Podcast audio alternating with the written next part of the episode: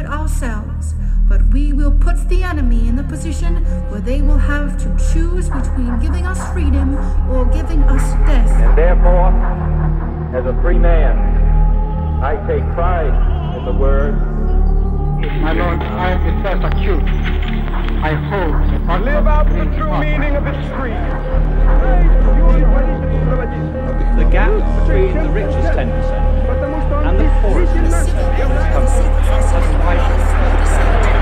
And the communist world. This nation will rise up.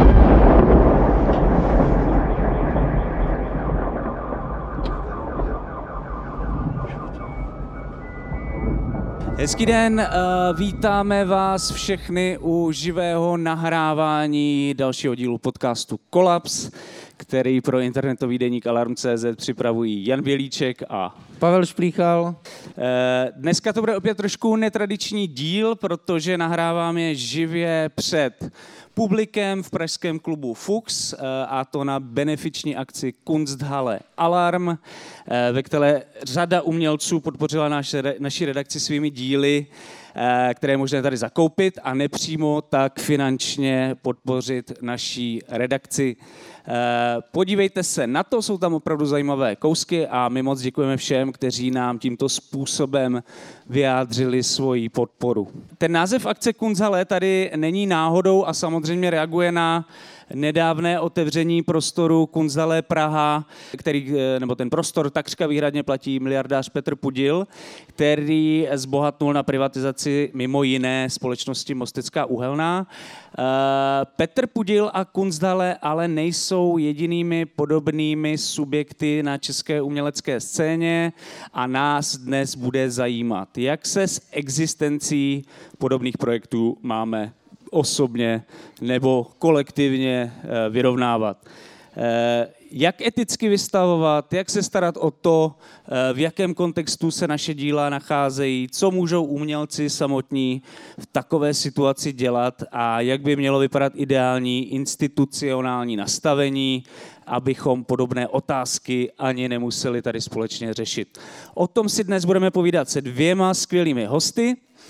Pozvání do dnešní debaty totiž přijali kurátor a od roku dva tisíce šestnáct také ředitel Galerie Plato, Městské galerie moderního umění v Ostravě a čerstvě taky držitel ceny Ministerstva kultury za, cituji, přínos v oblasti výtvarného umění, Marek Pokorný.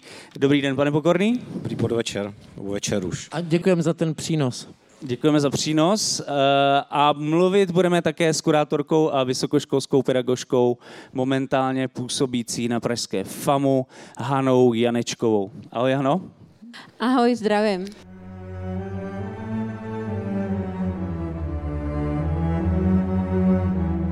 Takže ještě jednou vítejte oba dva v podcastu Kolaps a pojďme na to. Já nevím, kdo z vás chce začít, protože já bych chtěl si na úvod trošku ujasnit tu terminologii. My jsme uh, v anotaci k té akci mluvili hodně o artwashingu a zajímalo by mě, co podle vás je artwashing a jestli můžeme něco na české umělecké scéně označit za artwashing. No tak já si myslím, že artwashing, když to řeknu tak velice jednoduše, je vlastně nějaký proces, kdy si nějakou svoji uh, si kupujeme jako nějaký business, business osoba nebo nějaká kdokoliv vlastně nějaký subjekt si kupujeme vlastně negativní, máme nějakou negativní pozornost, kterou jsou uh, náš vlastně nějaké naše aktivity jsou nějakým způsobem přitáhly v minulosti nebo v současnosti a artwashingem s použití umění si kupujeme uh, pozornost pozitivní. Takže je to v podstatě proces, kdy vlastně nějaké umělecké aktivity nám pomáhají uh, přitáhnout nějakou pozitivní uh, pozornost, plus nám pomáhají nějakým způsobem ukázat, uh, zlepšit naši nějaký vlastně brand image. Je to vlastně proces, kdy můžeme například, uh, kdy vlastně velice často je to spojené s filantropií, když to řeknu tak velice jednoduše, a je to spojené většinou s nějakým procesem, kdy um, bohatí lidé používají umění k, k, prostě k nějakému vyčištění jejich veřejného profilu. Souhlasí Marek Pokorný s touhle definicí? Chtěl by nějak doplnit, nebo v tom vidí ještě něco jiného? Já si myslím, že to, že to Zuzana řekla poměrně přesně, poměrně jasně. Pro mě, já moc nepoužívám vlastně to slovo artwashing nebo ten pojem artwashingu v českém kontextu. A to vlastně ze dvou důvodů, nebo jako z jednoho důvodu, který se dá jako rozebrat jako ve dvou aspektech. Protože pro mě vlastně je zajímavý, nebo zajímavá otázka, Uh, jestli je za nějakým procesem, který můžeme číst jako artwashing, uh, nějaký záměr, jo? To vlastně je pro mě hodně, hodně jakoby zajímavý uh, přemýšlet o tom, že ty klasické příklady artwashingu, který známe zejména ze zahraničí, tak tam je zjevný a týká se to především korporací, kdy ten biznis je jako evidentně spojený s něčím, co vyvolává už dopředu prostě nějaký, nějakou negativní reakci, tak zjevně jako následuje jako nějaká, nějaký důsledek, jako tohle je příčina, pak je nějaký důsledek, vstup vlastně do toho procesu vyčištění značky prostřednictvím filantropie, mecenářství, supportu něčeho, co je, nebo aspoň vypadá jako podpora něčeho veřejného.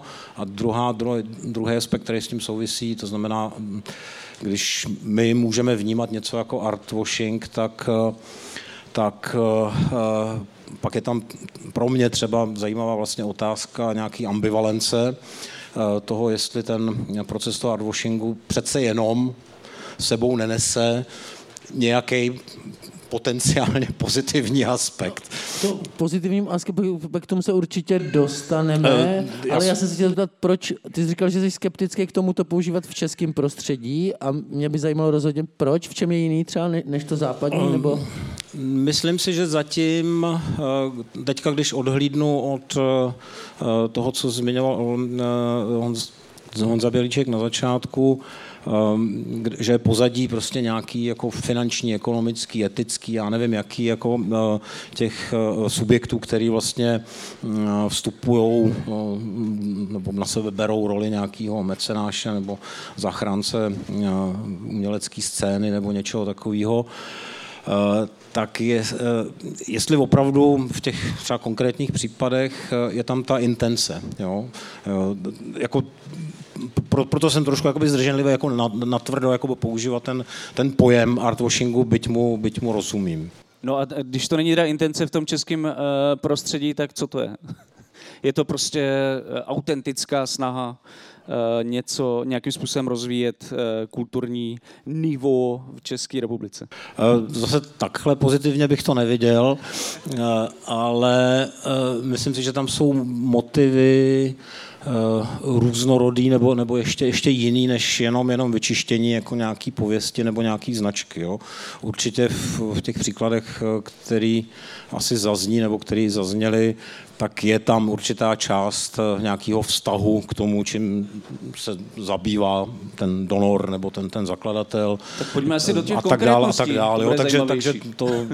Protože vlastně...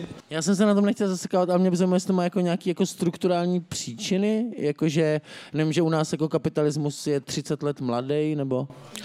Stoprocentně to má nějaké strukturální příčiny. Děkuju. Pavle, jenom kdybych měl být víc konkrétní, tak vlastně o artwashingu se mluví v souvislosti, teda v poslední době, hlavně se dvěma institucemi, ať už je to zmiňovaná Kunsthalle Praha a Telegraf galerii Roberta Runtáka v Olomouci. Je to podle vás na místě, nebo je podobných galerií a výstavních prostorů v Česku více? Postavený na podobným principu. Ano. No, já bych řekla, že tady vlastně spíše tu otázku bych obrátila, protože si myslím, že e, samozřejmě Telegraf a Kunsthalle právě zosobňují ty nejhorší aspekty, čím může být vlastně ten artwashing, protože Telegraf je napojený na nějakou exekuční, e, vlastně na exekuce v Čechách a na, obchodu, na obchod s chudobou. A samozřejmě Kunsthalle je napojená na znečišťování životního prostředí. Takže bych řekla, že vlastně tyhle dvě instituce nějakým způsobem opravdu ukazují uh, ty nejvíce problematické aspekty artwashingu. Ale když samozřejmě pak všichni nějakým způsobem můžeme namítnout, ale podívejte se tady na tu instituci, tady je úplně nejasné, tady máme J T Banku, která má nějaké tyto, tyto ty aktivity a ta sponzoruje tohle a tohle, sponzorovala například cenu Jindřicha Chalupeckého a tak dále. Ale já bych se právě bránila tomu nějakému přístupu, kdy přemýšlím Myslíme o tom, jako kdo je nejhorší, nebo uh... vlastně nějakému přístupu, že všichni jsme jako trošku špatní, tak vlastně co dělají tyhle ty instituce, vlastně bychom měli nějakým způsobem tolerovat. Takže podle mě je spíše otázka, jako nepřistupovat k tomu přístupu, že všichni nějakým způsobem, že žádné peníze nejsou čisté a nakonec ani státní peníze nejsou čisté, k čemu tenhle přístup vlastně může nějakým způsobem svádět. Jo? Takže jako já si myslím, že tam je důležité opravdu přemýšlet o tom, kde vlastně opravdu k tomu artwashingu jako vlastně systematicky dochází a já si myslím, že vlastně tyhle dvě instituce opravdu opakují ty strategie, které používají instituce, jako, a které používá jako t- například rodina Sacklerových, kteří jsou vlastně dlouholetí sponzoři umění a jsou vlastně spojeni, já už jsem o tom veřejně mluvila, ale jsou velice spojeni právě s opioidovými skandály v Americe. Jo? A te- takže vlastně tady je tady ta, ta strategie je velice podobná a je tady přesně takové ty strategie, kdy oni používají, dokonce například Kunsthalle používá například ekologické umění. Jejich jeden projekt bylo přizvání umělce, který je spojený s ekologickými tématy, Marka Diona, a vlastně nějakým způsobem ho umístují do těchto kontextů, které možná nejsou ani osobně známé, v jaké instituci vlastně vystavuje. Jo, takže já bych neřekla, že takže pro, nemůžu, nechci na někoho ukazovat jako prstem, do jaké míry tady jiné instituce jsou zapleteny do těchto vlastně problémů, kde jsou, jako nechci říkat, kde jsou tady ty čisté peníze, protože si myslím, že tato otázka je opravdu ošemetná a není politicky produktivní. Jo. Takže já, mě zajímá nějaká politicky produktivní strategie a tohle vlastně si myslím, že je důležité přemýšlet opravdu o těch konkrétních případech a, a proto vlastně a, tady ta vlastně Kunsthalle a Telegraf vlastně tohle nějakým způsobem opravdu zosobňují tyhle t- t- problém artwashingu. Takže ta linie má vést kde? Já, já jsem to možná nepochopil. Jo, jako já si myslím, že, že, že, bychom, že bychom měli samozřejmě jako se vším přemýšlet, jako do jaké míry, jo, jako že nemáme přemýšlet o tom, jako... Uh, abych se v tom úplně jako nestratila, tak nemáme přemýšlet o tom, že všichni jsme trošinku nějakým způsobem špatní a proto, co dělá vlastně Kunsthalle a Telegraf je v pořádku, jo? Protože žádné peníze nejsou čisté, jo? Jakože můžeme říct, ani státní peníze nejsou čisté, ani ty grantové peníze nejsou čisté a tak dále. Protože nemůžeme říct, že prostě ně, poukážeme na nějakou soukromou galerii malou a řekneme, jo, tady ta instituce byla stejně sponzorovaná, tady je tady J T Banka a tak dále, takže nezáleží na tom, že prostě máme tady tyhle artwashingové instituce, protože všichni jsme v tom trošku namočení. Tohle je podle mě vlastně špatný přístup, protože si myslím, že můžeme eticky přemýšlet o tom, co je to etická instituce a jaké instituce jsou etické. A pokud budeme mít samozřejmě nějakou instituci, jsou tady opravdu nějaké vlastně odstupňování, co je etické a co není etické, na čem my se můžeme jako společnost shodnout. Takže i soukromí peníze můžou být etický. Cože? I peníze soukromé firmy můžou být etický. Já si myslím, že do určité míry... Do určité no, míry. Do urči... Tady mě dostáváš do složité situace, protože se mě ptáš vlastně, jestli kapitalismus může být etický a já s tím nesouhlasím, protože... Protože mám levicové názory a nemyslím si, že kapitalismus může být etický. Takže, ale v rámci možností. Ale musíme přemýšlet, protože přemýšlíme o nějakých praktických řešeních, jak tady žijeme a jakým způsobem tady žijeme, takže já nech, nemůžeme, musíme plánovat jakým způsobem přežijeme další deset let. Jo. No, takže já vás tak... nechci úplně táhnout do těch jakoby osobních preferencí, ale jak by se teda, když mluvíme teda o nějakých, jako, o nějaký škále, o nějakým jakoby odstupňování uh, přístupu k různým institucím, tak jak vy se stavíte třeba konkrétně k těma, těmhle dvěma institucím, Kunsthalle Praha, Telegraf galerii? Já za sebe, já mám obrovský problém s oběma těma institucema. Teďka já jsem trochu v takové jakoby prekérní situaci, protože v posledně Martin Antik jako vyšla recenze na rekonstrukci objektů pražský Kunsthalle a Plato v Ostravě, která vyšla teda v náš prospěch a myslím si, že do jistý míry... Zrcad... Takže jste neobjektivní. Takže jsem neobjektivní a do jistý míry i ta recenze vlastně poukazuje na, řekněme, rozdíly v přístupu už jako k tomu, co, co divák nebo obecenstvo nebo kdokoliv prostě zvenku vidí jako první, to znamená to, ten symbol, jako ty instituce v tom, v tom baráku a v tom, jak je udělaný, nebo jak je zrekonstruovaný, nebo jakým způsobem se přistupuje jakoby k té materiální substanci. Přestože jste neobjektivní, tak... Uh, takže takže já, jsem, já jsem rád, že to vyšlo takhle, protože, uh, protože samozřejmě i my jsme přistupovali jakoby k tomu vytváření, k tomu zázemí nějakým způsobem. Přestože jsme nebyli investoři, tak se nám to do jisté míry podařilo, aby se tam propsal vlastně nějaký... nějaký uh, náš étos, nebo jak, já, jak bych to nazval. A na druhé straně to, co vím i z vlastní zkušenosti, když jsem se byl podívat vlastně na to, jak je, jak je ten barák vlastně udělaný v Praze, tak tam jsou vidět vlastně ty prvky toho, jak se chci navenek prezentovat. Jo, tam ty peníze prostě jsou vidět, ať už jsou čistý nebo špinavý, ale prostě jsou, jsou vidět jako v tom, v tom, v tom objektu.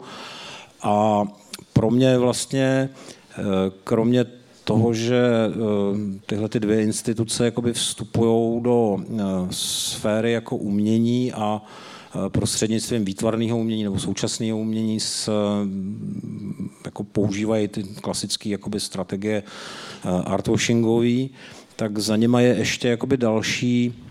Za těma, těma dalšíma strategiemi ještě jako jsou další jakoby prvky, které jsou pro mě vlastně e, velmi jakoby problematický. E, v případě Telegrafu v Olomouci e, je to spojení prostě s nějakým a, třeba lokálním nebo místním, ale politickým vlastně hnutím. Že? Je, to, je tam prostě i nějaký vstup do politiky, e, který šel více méně ruku v ruce i s vytvořením jako toho Telegrafu jako místa, který je pro umění, pro biznes, pro, pro najímání luxusních prostor, pro rezi, rezidence a zároveň vlastně pokus přes politický hnutí zakladatele eh, Telegrafu nějakým způsobem vstoupit a ovlivnit vlastně i ten kontext, ve kterým, ve kterým ta instituce funguje. To je prostě lokalizovatelný do Olomouce, do jednoho města.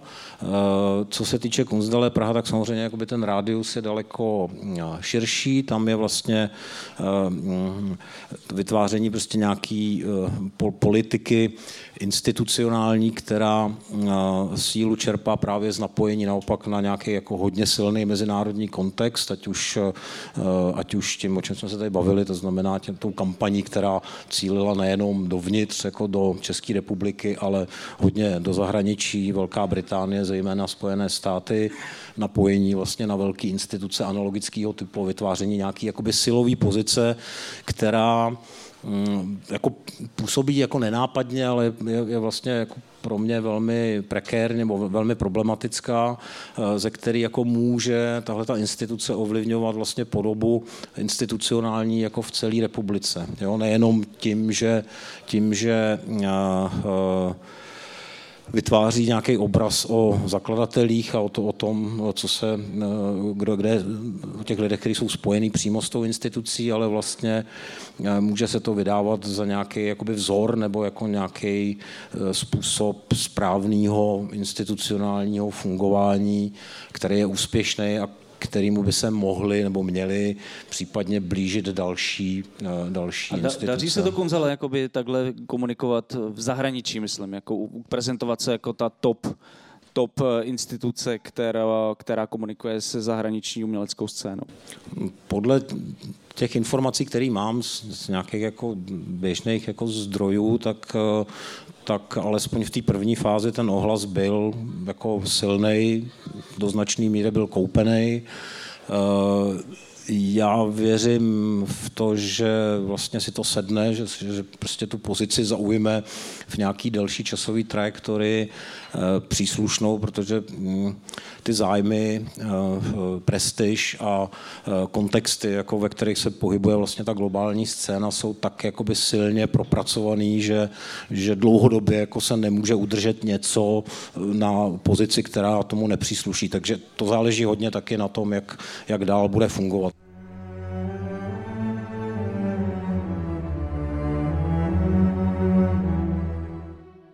Tento podcast vzniká jen díky příspěvkům od vás, našich čtenářů a posluchačů.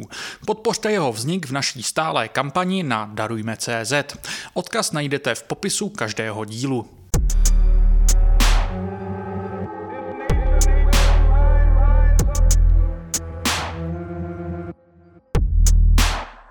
Je to třeba jako velmi jako smutná zpráva, že i ohlas, mezinárodní ohlas se dá teda koupit podle, podle tady těchto slov. Ale Pavel měl ještě nějaký dotaz. No, já jsem měl dotaz, co kdy, kdyby, jako když přijde třeba kamarád ze zahraničí, ne, že bych já nějaký měl, když nepočítám Brno, ale když přijde kamarád ze zahraničí, tak a řekne vám, že jde do Kunsthalle, protože tam je dobrý art, tak co vy byste mu řekli? Hodinová přednáška o artwashingu. Na, na, na dvě minuty. Tak kdyby to byl můj kamarád... SMSku, SMSku byste mohli jenom napsat. Kdy, kdyby to byl můj kamarád, tak uh, asi vím, co on pochopí, tak bych mu napsal, ať se tam jde podívat a pak mi řekne. Um, no, já bych tak jako asi se spíš jako otevřela. Jako já si myslím, že není nutně dobrý třeba jako lidem předkládat, co si mají myslet, a věřím v schopnost mých přátel si udělat vlastní názor, ale třeba bych ráda s nima pak vedla debatu, zdali je možné oddělit nějaký jako estetický prožitek jako dobře instalovaného díla v pražských kontextech od uh, nějakých jako špinavých peněz, která ta třeba například to, to právě ta instalace je vlastně rámovaná tímto těmito finančními aktivitami pana Pudila, a já si myslím, že vlastně kontext je vlastně půlka uměleckého díla, a většina mých z mých přátel, kteří se pohybují ve světě umění, toto ví, protože to je vlastně nějaká jako základní uh, vlastně uh, poznatek vlastně současné současného umění, že kontext je opravdu důležitý. Ale zároveň si říkala, že tam byla nějaká environmentální výstava a pochybuješ o tom, že ten mezinárodní umělec chápe ten kontext, ve kterém se ocitá. Ještě teda jde o to, co oni mají zjevně za kamarády, ale no. Jo. To, není tvoj, to není tvůj kamarád. V tom bude problém. To není můj kamarád a myslím si, že by možná, jako je to spekulativní, já nevím, jestli by pan Dion, kdyby věděl o jako kontextech, jestli by, jaké on má etické zásady, protože já vlastně nej, nemohu odhadovat etické zásady. A někteří umělci, kteří opravdu vysí, a umělky některé, které vystavují vlastně v těch mezinárodních, obzvláště vlastně v těch amerických kontextech, vlastně jsou opravdu vznik, zvyklí na to pronikání vlastně tohohle velkého biznesu právě do těch uměleckých institucí. Takže vlastně ty, ty, ty vlastně nějaké třeba otázky, jako jak je nastavené nepronikání vlastně biznesu Petro, petrolejových nebo ropných instit, um, závodů, jako je Shell. Uh, zdali byste třeba například odmítli uh, vlastně třeba komisi nebo nové dílo někde, jako je Tate Modern, uh, která dlouho sponzorovala vlastně Tate Modern. Tohle jsou vlastně otevřené obrovské otázky, které vlastně nechtěla bych být tím umělcem ani tou umělkyní, která se musí takto rozhodovat, jo? Protože samozřejmě vystupu, vystavovat někde v Tate Modern, v té Turbine Hall je obrovská příležitost a, a vlastně jsou to velice, preke, velice obtížné otázky, si myslím. Ale zároveň je velká příležitost to odmítnout. Velká příležitost to odmítnout, samozřejmě, a což je díky, díky moc, protože jsou vždycky tady dvě pozice, jak se na tohle, na tohle můžeme podívat.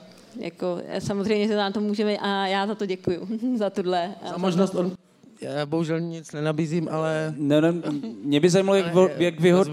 Mluvili jsme o tom, že, že třeba v tom západním nebo americkém, západoevropském kontextu třeba umělci už jsou zvyklí nějakým způsobem reagovat na tyhle problémy kriticky nebo o tom přemýšlet, jak vlastně vnímáte tu reakci české výtvarné scény. Jak, jak ji hodnotíte vlastně?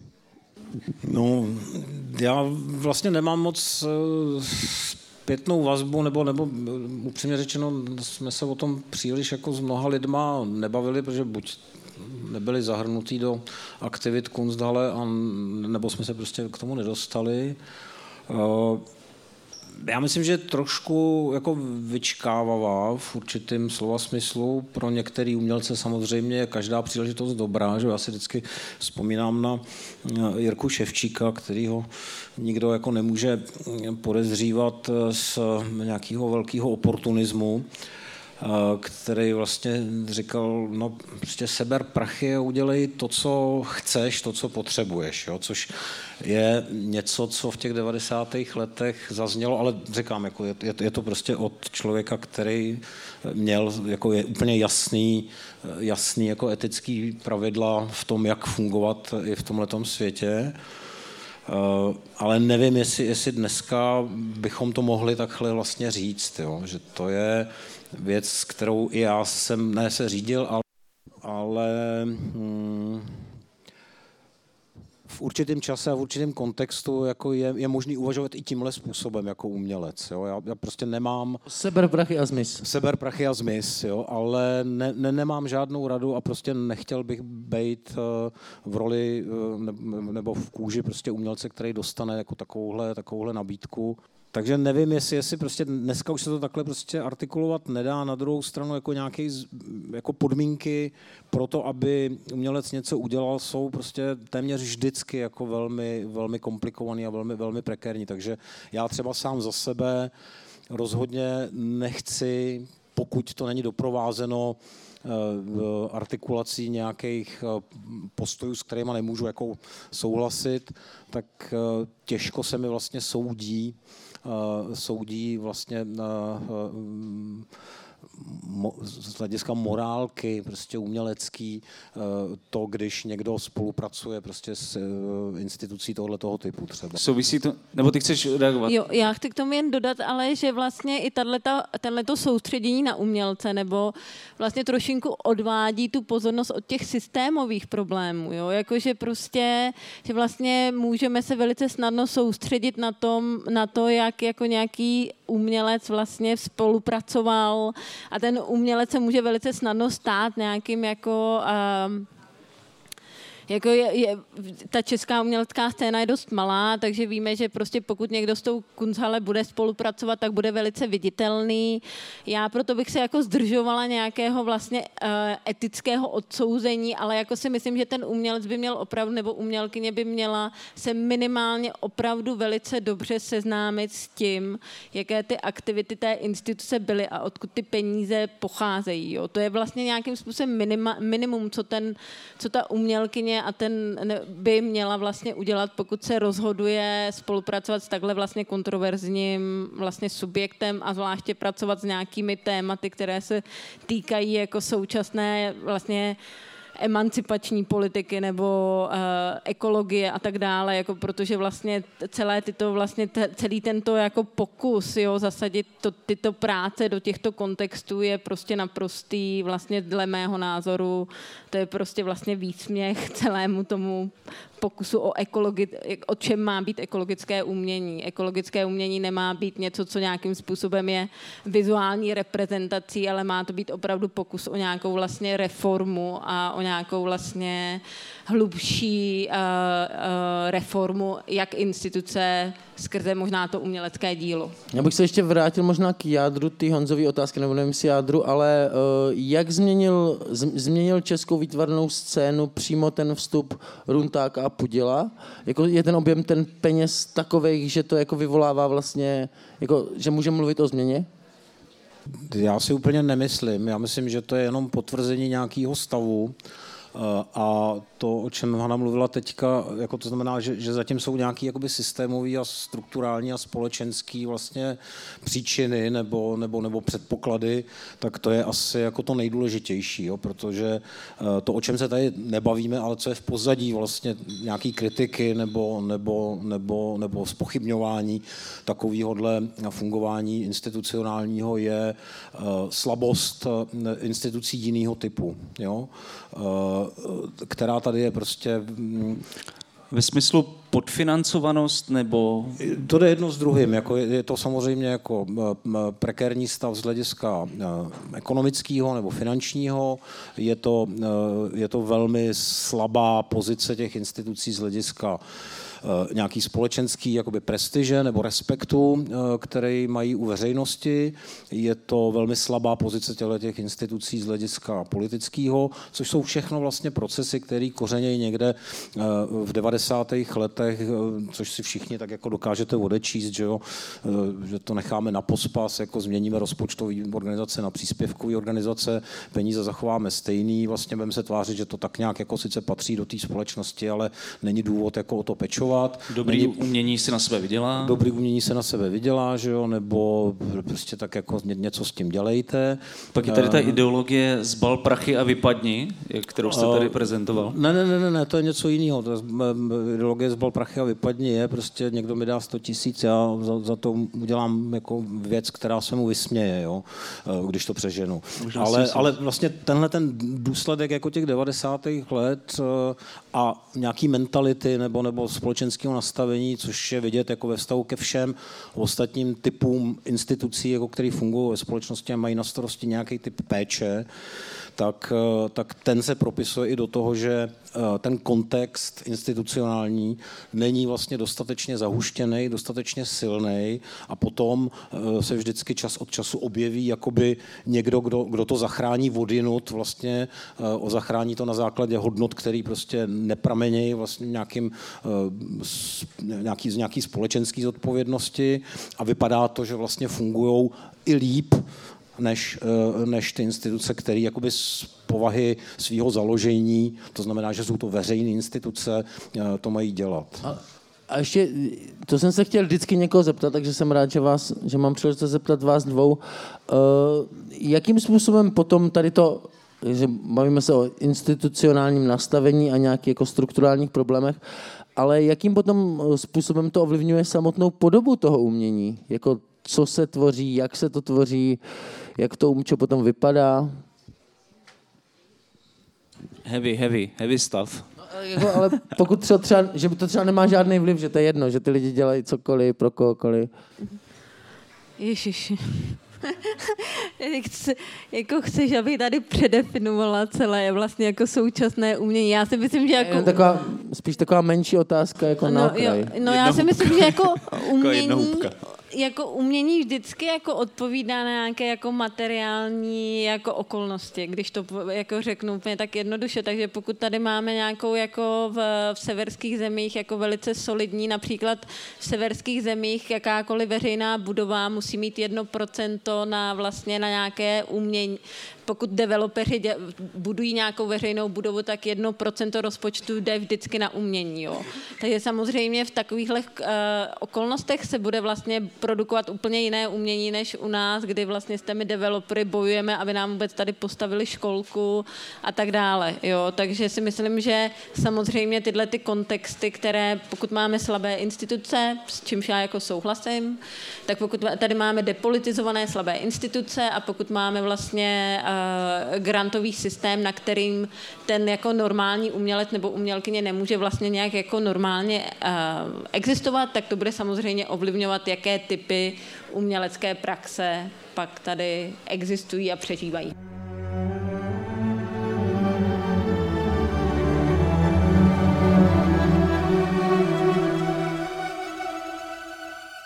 Pořiďte si knihu Piko v našem e-shopu e shop tečka deník alarm tečka cé zet.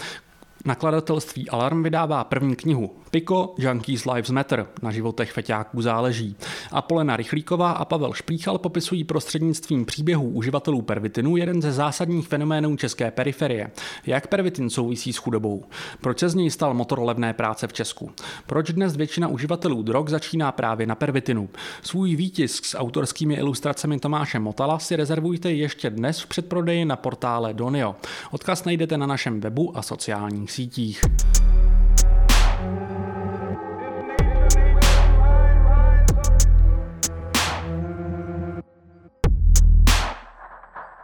Dalo by se to nějak jako typizovat v tom smyslu, který země tyhle problémy řeší, který je neřeší, kde je jako těch, ta role mecenášů a filantropů takzvaných je vyšší než jinde a proč?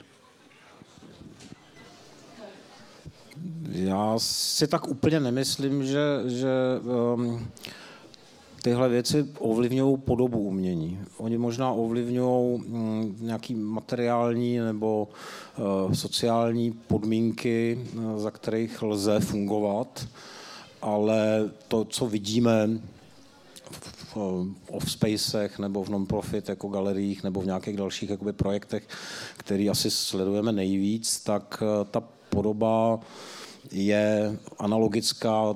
Prostě přece jenom je to české umění už dneska je jakoby součástí toho globálního nějakého proudu a i bez ohledu na to, jestli mu jsou poskytované správné podmínky pro fungování, tak vlastně ta podoba je, je, je analogická. Jo? Je tady samozřejmě daleko víc frustrace, je tady samozřejmě víc, víc problémů jako existenčních a, a tak dále, a tak dále. To všechno prostě je důsledek vlastně toho oslabeného sociálně-ekonomického zázemí jako pro uměleckou tvorbu, ale ta podoba si nemyslím, že je nějak, nějak uh, jiná. Jo? I, i, v, i v, v zemích, které mají silný zázemí institucionální veřejný, tak i tam jsou samozřejmě umělci a umělecký díla, které jsou určený pro developery, pro sběratele, pro jako jiný, jiný kontexty, jako než který třeba zajímají mě. Takže bych, bych to nevěděl tak jako v té podobě, že by, že, by, že by se to propisovalo přímo. Jo? Prostě není tady jako informační blokáda, jsou tady ty kontakty mezi zdejším prostředím a tím okolním světem čím dál tím intenzivní, dokonce jakoby přirozený, že, což je pro mě pořád vlastně zázrak, jako z těch devadesátých let si pamatuju, jak horko těžko vlastně se člověk orientoval nebo, nebo navazoval nějaký, nějaký vztahy a, a, a chápal vlastně, kde, kde, kde se pohybuje, co je důležité. Tohle to si myslím, že nefunguje, ale právě proto je, je, je to, o to je to horší, že vlastně tomuhle tomu, této podobě toho umění se nedostává vlastně náležitý pozornosti, nemyslím teďka z publika nebo návštěvníků nebo sběratelů, ale pozornosti z pohledu na ty základní předpoklady, za kterých musí fungovat nebo chtějí fungovat. Vy jste říkal, že to, že třeba Kunsthalle Praha nebo Telegraf galerii můžou hrát na české výtvarné scéně takovou scénu, jako, takovou, takovou roli, jakou hrajou, možná trošku vychází z těch podmínek, které mají český umělci, nebo v podmínek, ve kterých se nachází česká výtvarná scéna. Co by podle vás bylo dobré posilovat, aby se mohli umělci vlastně svobodněji rozhodovat, kde vystavovat, komu co prodávat, aby se jim tvořilo lépe a svobodněji? Univerzální základní příjem. a a wow. sam, samozřejmě okay. Pak tady máme tady nějaký... nějaký to je jako... potles publika nepřišel, ale já to teda cením. No. Pak máme tady jako samozřejmě možnosti, které vlastně některé země vyzkoušely, že umělci jsou placeni na základě, mají nějaké stipendium a na základě toho nějakým způsobem žijí.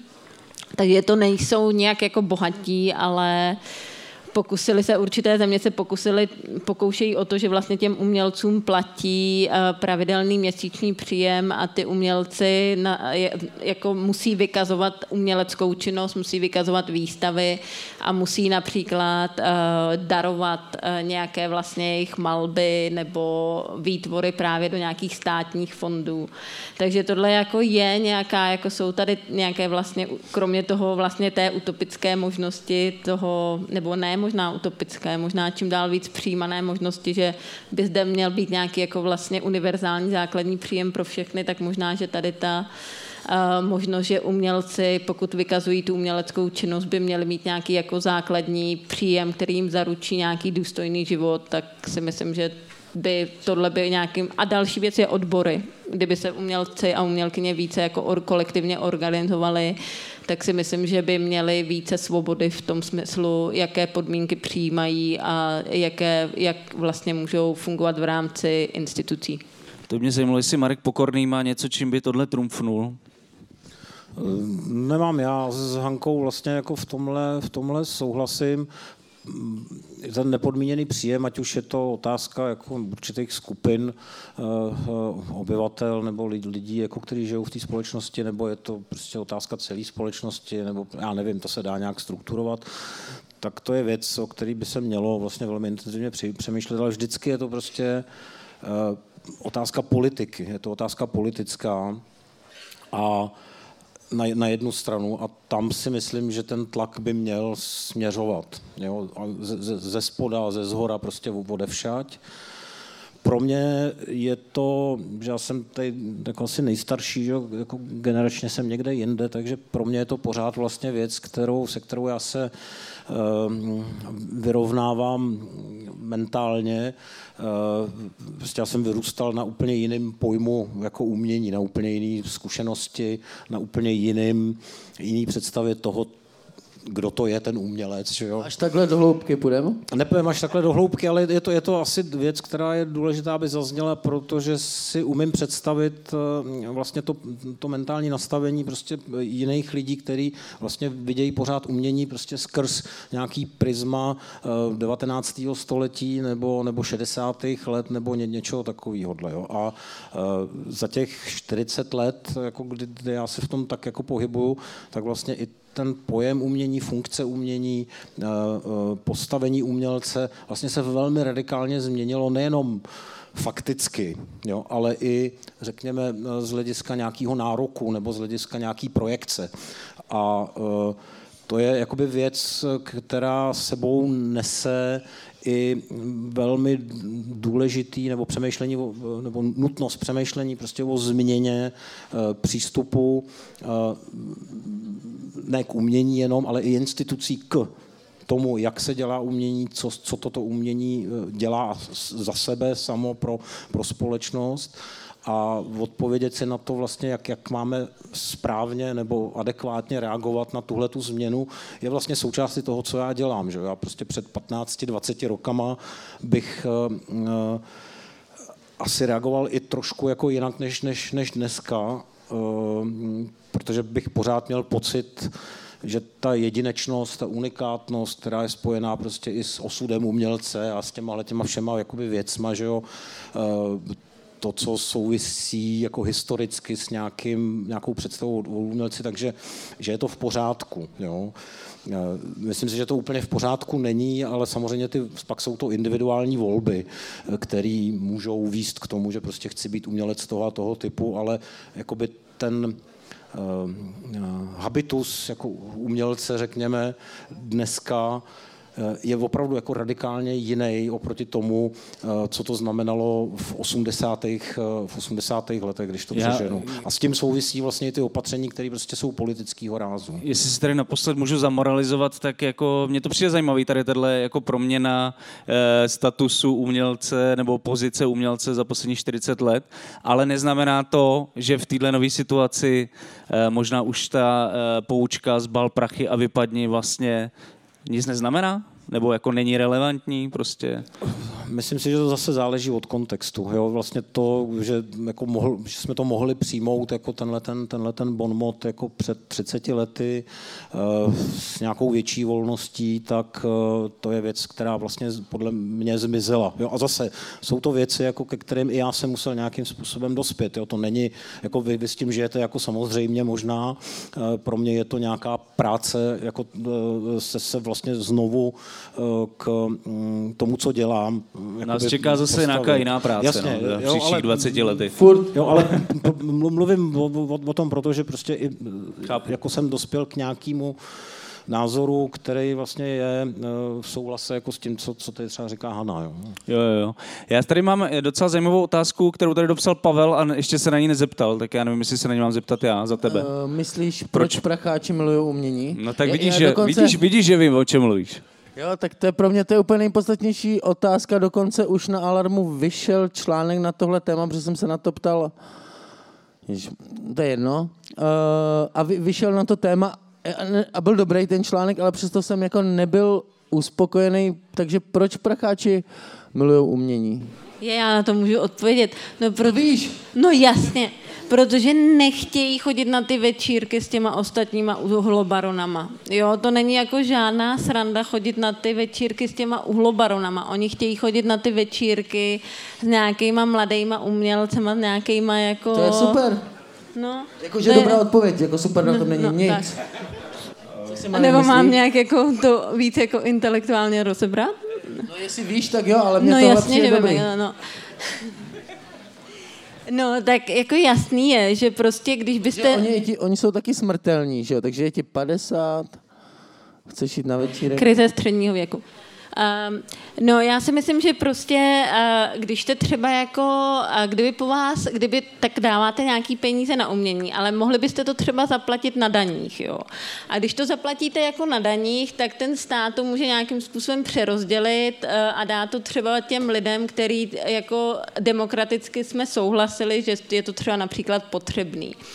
Když to, když vlastně, vlastně ti, ta filantropie nějakým způsobem umožňuje to, že vlastně zaprvé ten bohatý člověk má nějakou, nějakým způsobem, může, jsou tyhle ty aktivity nějakým způsobem odečítané z daní, za druhé vlastně můžou vlast, nějakým... Vlastně... Ale, ale je to daňově úplně zne, neznevýhodní, ne? Oni prostě jenom... se jim sníží ten, ten, ten, to, no, z čeho platí daně. No vlastně, že, že oni vlastně mají, tu, vlastně mají možnost, snížím to, kolik platí na daních, to je jedna věc. Pak vlastně tady mají nějaké, kupují si nějaký pozitivní image u té vlastně veřejnosti, takže vlastně se zvýhodňují ta jejich společenská třída, milionářská nebo bilionářská, to slouží zájmům téhle jejich vlastně třídy. Když to, když by stejné částky zaplatili vlastně na těch daních, tak to vlastně slouží většinou zájmům úplně jiné společenské třídy než jejich. Jo, takže vlastně podle mě je to jako otázka nějakého, já vím, že tohle zní hrozně jako marxistické, ale podle mě je to otázka jako třídního, jako třídních zájmů. A, ale ty večírky, to, to, no, to, to určitě nezázuješ. No to tady. Jako taky, to je tak. Ale ty večírky tam jsou určitě taky, protože si myslím, že nikdo nechce, jakože všichni chtějí mít nějaký jako zajímavý společenský život. Navíc to posiluje jejich sféru vlivu, utvářejí se tam vlastně nějaké spojení s lidmi, kteří, jako, ať to jsou politici, ať to jsou jako prestižní, jako lidé, kteří se pohybují v kultuře, kteří jsou vlastně velice často zajímaví, takže jako jsou tady, jako, jsou tady samozřejmě mnoho, mnoho vlastně otázek, já také bych radši možná... Ne, já, já se nechci do tohohle dostávat. No ne, tak tady je ještě, když teda mám být ďáblův advokát, tak když mluvíš o zdanění a přerozdělování peněz v rámci státu, tak tady je, uh, můžeme poučit jako varování třeba vývoj v Polsku a Maďarsku, kdy jsou ty veřejné instituce velmi výrazně pod ideologickým dohledem. Jak je možný v podstatě tomuhle nějak, tomhle scénáři předejít v tom českém kontextu? Tohle jako si myslím, že je jako otázka, jakým způsobem nefungují demokratické instituce, jo. Takže jako my bychom tady mohli přemýšlet o tom, jak jako v Maďarsku a Polsku, jako mohli bychom to použít, jako podívejte, tady je, nějaká ideolo, tady je nějaký ideologický dozor kultury. A my máme samozřejmě ve střední a východní Evropě celkově vlastně historickou hrůzu z nějakého dozoru, ideologického dozoru kultury, protože máme tady nějaké historické trauma z, vlastně z komunismu. A, takže vlastně tady ta jako hrůza z nějakého jako dohledu nad kulturou je docela jako vlastně něco, co je máme k tomu nějakou vlastně silnou emoční reakci na tohle. Ale já si zase myslím, že vlastně tady musíme rozdělit, je to jako komplexní problém, že si musíme rozdělit, co je vlastně co je vlastně otázkou nějakých jako uh, vlastně nefungujících demokratických institucí v Polsku a v Maďarsku, které jako, o kterých víme, že je tady vlastně krize vlastně nějaké demokratických institucí, a co je otázkou vlastně dozoru nad kulturou. Já si myslím, že to jsou úplně jako odlišné vlastně otázky a neoliberal, neoliberal, neoliberální pojetí nebo neoliberalizace vlastně umění není odpovědí. Jo? Tady není odpovědí, že pokud budeme mít více trhu, tak nedojde k nějakému, tak vlastně Maďarsko bude zachráněné od ideologického dozoru nad kulturou Orbána. To je prostě jako nesmysl.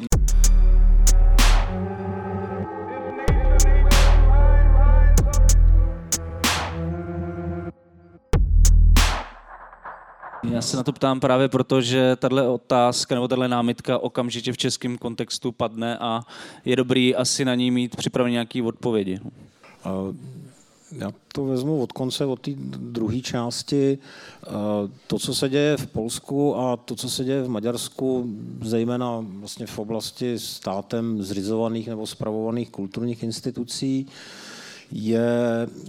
A neděje se to zatím u nás, a myslím si, že ani se to úplně k tomu nespějeme, tak je, je vlastně výrazem vlivu těch institucí na společnost, který je vlastně daleko větší než v českém prostředí.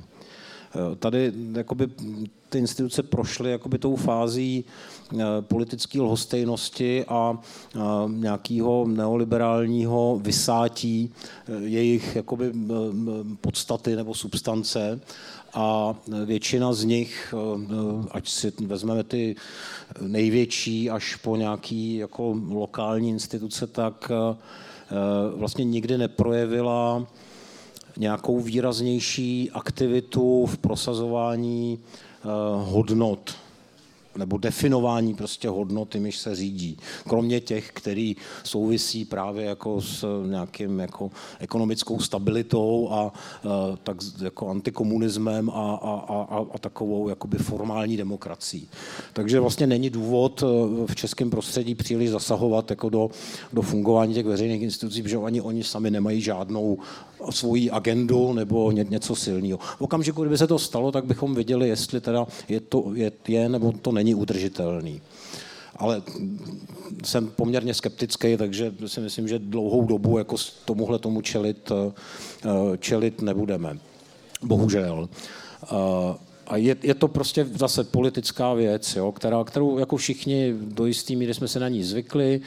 Mluvíme maximálně o tom, že ty a ty instituce jsou podfinancované, ale že tím, co dělají nebo nedělají, vlastně nepřinášejí do té společnosti to, co by od nich jsme měli očekávali, tak to vlastně není příliš předmětem jakoby debaty. Bavíme se prostě o spoustě jiných aspektů, které třeba i na té výtvarné scéně jsou v krizi, ale tohle to je prostě podle mě jádro. A to je taky to, proč jakoby takovou pozornost věnujeme těm projektům, které jsou spojený s, s nějakým privátním založením.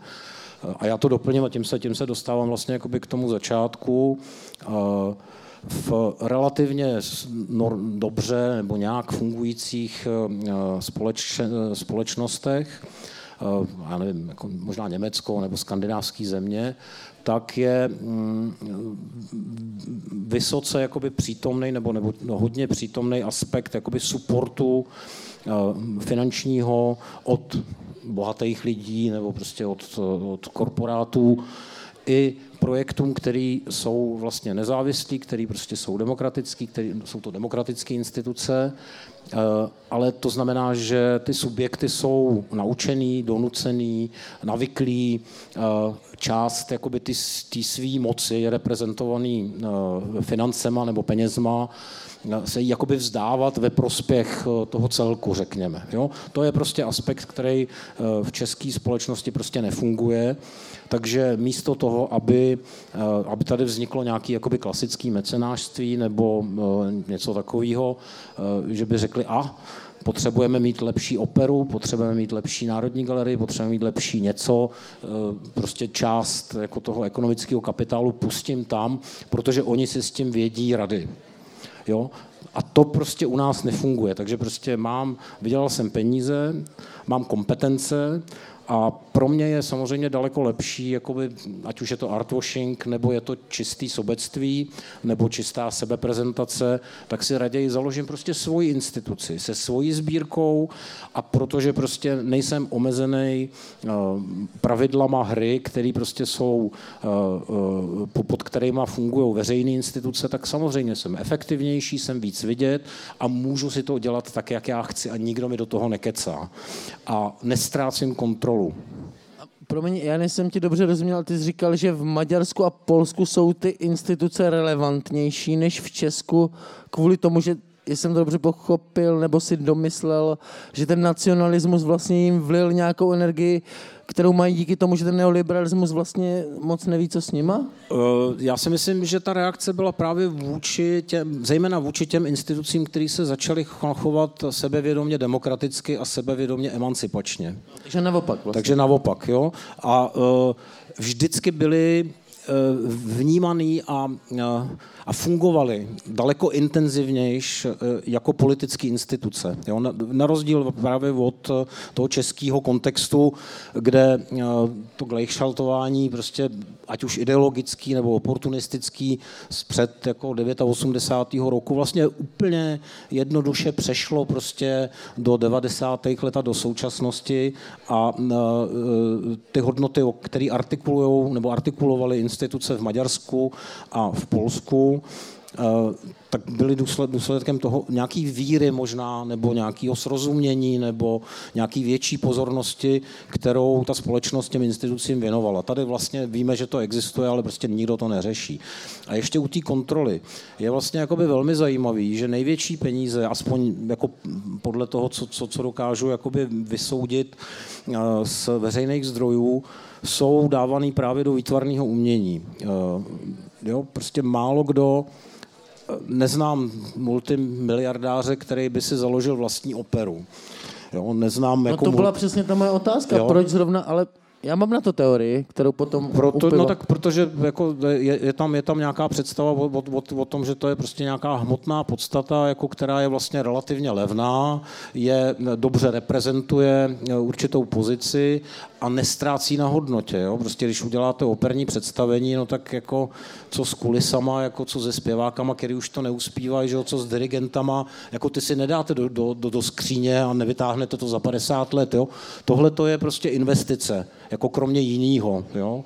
A jako investice je vlastně umění jako do, dobrou jistotou. Jo? Máte tam jako baráky a máte tam hmotné věci, anebo tam máte nějaký ty, tu zkratku nikdy nevím, že jo, N F T. Jo, takže to, to má i takovýhle vlastně úplně jakoby jednoduchý, primitivní jsou to prostě předměty. Zázemí. Jo. Hele, my s Pavlem většinou, když máme Kolaps live, tak zapomínáme, že tady jsou ty lidi. Což je jako docela... Já zaj... jsem na ně zrovna myslel. Ty jsi na ně zrovna myslel a možná bychom to mohli využít k tomu, že bychom se zeptali někoho z vás pár dotazů, jestli máte na naše hosty, já k vám přiběhnu, stačí se přihlásit, jestli má někdo nějaký dotaz. Ale můžete si to nechat ještě chvíli promyslet, protože to bylo takový z čistého nebe teďka. Jo, takže tak to promyšlení probíhá právě teď? Jestli nikdo nemá žádný dotaz, tak se zeptám ještě já. Na poslední otázku. Na poslední otázku, OK. Protože jak tady měl ota- Pavel otázku, proč pracháči uh, milují umění, tak mě zajímá, jestli je za současných podmínek v Česku, ale jinde, uh, vůbec možné eticky vystavovat a živit se uměním. A jak by vlastně ten ideální stav vypadal? Ne, ale já jsem o tom už mluvila, že to, že, že vlastně uh, ten ideální stav jsem už tady jako popisovala. A to si myslím, že... Um, a jestli je možné se eticky živit uměním. Jo, o, o kapitalismu už taky mluvila dneska, no, to je taky. Pravda. Jestli no, je možné eticky se živit. Je možné se eticky živit. Jako umění není něco, co je vyloučené ze společnosti, takže já bych tu otázku obrátila, je možné jako eticky existovat uh, v současném systému. umění je přesně ta samá věc jako všechno ostatní, takže jako umění není něco, co stojí na nějakým pedestalu, ale je součástí života. Ale takže jako většinou umění stojí právě tam. Na tom pědestalu, myslíš? A je, a je možný pracovat eticky v Starbucks? Takže já dávám poslední pokus našemu publiku uh, se zeptat na něco Hany Janečkové nebo Marka Pokorného. Uh, počítám do deseti. Tady je otázka, super. Takže jo. Tak já bych měl otázku na odbory a k čemu by ty odbory jako těm umělcům měly být a jak by fungovaly a jakože jak celou tady tuhle ideu sformovat do něčeho, co je vlastně užitečné. No, já si myslím, že by mohly fungovat v podstatě jako fungují jako funkční odbory třeba v zemích, kde dobře fungují. A to je třeba vyjednat e, například participaci na výstavních projektech v institucích, které jsou placené státem, tak aby ta vlastně ty platby byly prostě nějakým způsobem, aby z toho ty umělci a umělkyně mohli vyžít a aby vlastně se nedocházelo k situacím, kde spousta příspěvkových institucí ještě v dnešní době nenabízí třeba žádný honorář. Jo. Takže prostě, když začneme úplně takhle základně, tak bych, tak bych chtělo opravdu vyjednat takové podmínky, že vlastně budete, když budete vystavovat v nějaké státní příspěvkové instituci, za kterou platí daňový poplatník, takže vám tam prostě zaplatí, jo, a zaplatí vám tam nějakou vlastně, můžeme přemýšlet o tom, co je realistické a co je vlastně nějaké idealistické, jo. Samozřejmě my bychom měli směřovat k tomu, že přemýšlíme o kultuře jako o něco, něčem, jako je vzdělání, zdraví a tak dále, co prospívá vlastně celé společnosti a proto vlastně práce umělců a umělkyň by měla být nějakým způsobem fundovaná. Ale stejně tak jako práce v jiných odvětvích by odbory měly sloužit k tomu, aby vyjednávaly lepší pracovní podmínky pro umělce. Můžu doplnit si otázku, jak by, jak by vypadala stávka umělců? Uh, nechcete tady, na to odpovědět? Stávka umělce. Ty pokusy byly o stávku umělců, ale myslím si, že pokusy moc byly, já jako nedopadly. Já na to nemám. Nepoznal. Třeba by to mohli vymyslet nějaké umělce a umělkyně, protože já na to nemám imaginaci jako teoretička.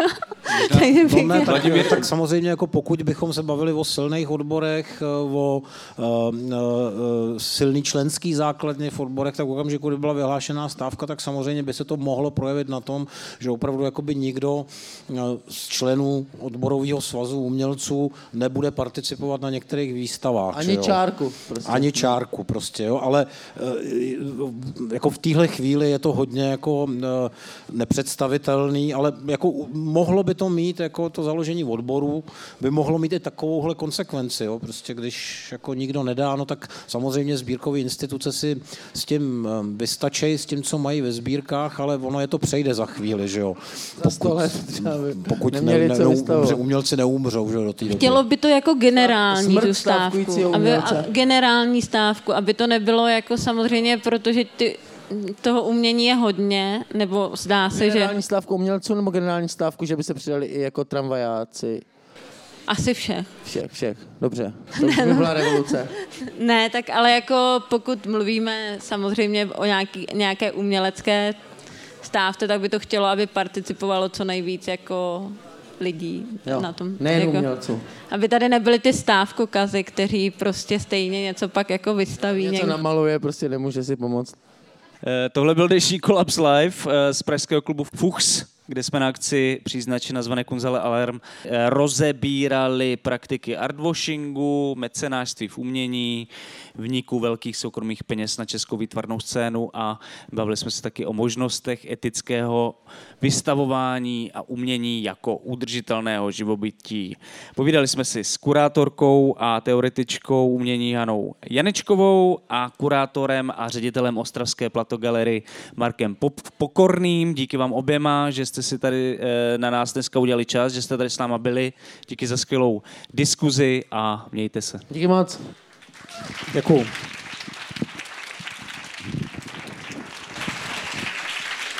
Děkujeme.